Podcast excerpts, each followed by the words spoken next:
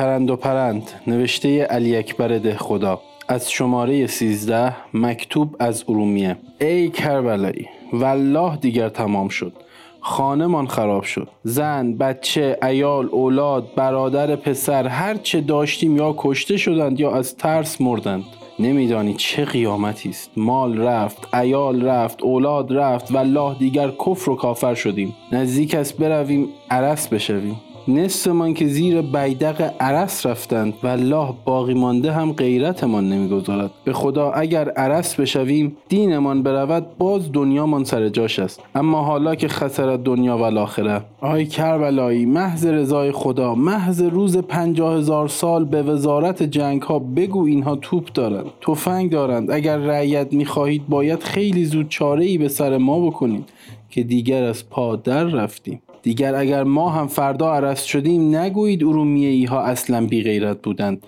اصلا دین و ایمان درستی نداشتند. اصلا پالانشان کج بود.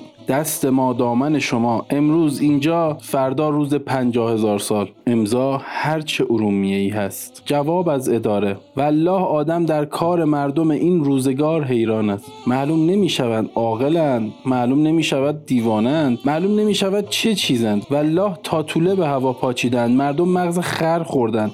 عقل از کله همه در رفته است. خب جنابان آقایان هرچه ارومیه ای هست بنده چه بکنم؟ وزیر جنگ چه بکنم؟ این بلایی است که از آسمان نازل شده. اینها همه سرنوشت خودمان است. همه اینها را خودهاتان در عالم زر قبول کردید. چشمتان چهار تا می‌خواستید عقلتان را به سرتان جمع کنید قبول نکنید. تقدیر را که نمی شود برگرداند. شما را به خدا دو دقیقه کلاهتان را قاضی بکنید. شما نوشتید که برو به وزیر جنگ بگو. من هم تجربه های هفتاد ساله خودم را کنار گذاشتم رفتم گفتم. آن وقت وزیر جنگ به من چه خواهد گفت؟ نخواهد گفت ای احمق دیوان از دست من بنده ضعیف چه برمیآید؟ من با قضای الهی چه چاره بکنم؟ نخواهد گفت این تقدیر ارومیه هاست که زنهاشان اسیر بشود مردهاشان کشته بشود اولادشان را پیش چشمشان قطع قطع کنند دهاتشان را آتش بزنند مسجدهاشان را عثمانی ها طویله اسبهاشان قرار بدهند. از شما خودتان انصاف می‌خواهم. خواهد گفت یا نخواهد گفت؟ بله منتها محض رحم و مروتی که دارد در عالم آقایی یک چیز دیگر هم خواهد گفت. مثلا خواهد گفت لعن چهار ضرب هم در این مواقع برای رفع بلا مجرب است. مثلا خواهد گفت که این مرگ و میری که توی شما افتاده بلکه یکی از مرده هاتان کفن می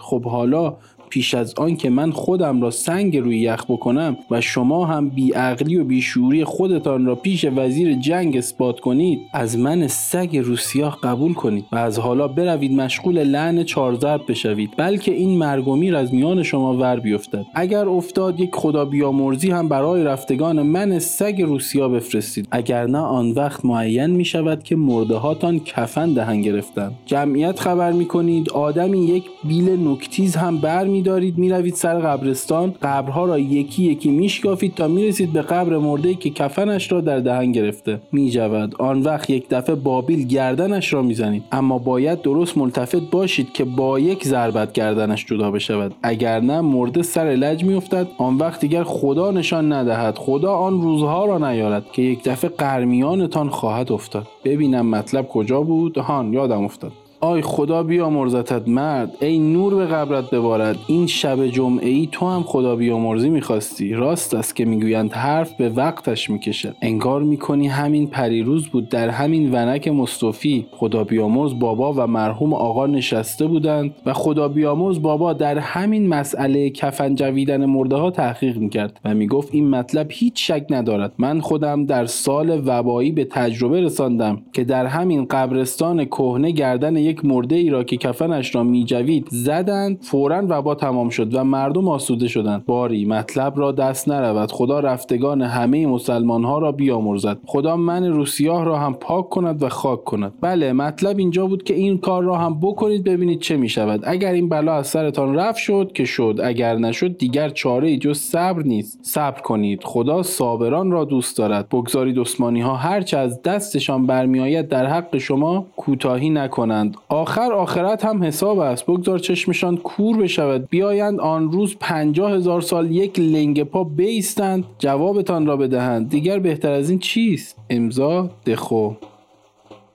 برای ارتباط با ما ID صوفی underline کاپل را در اینستاگرام جستجو کنید.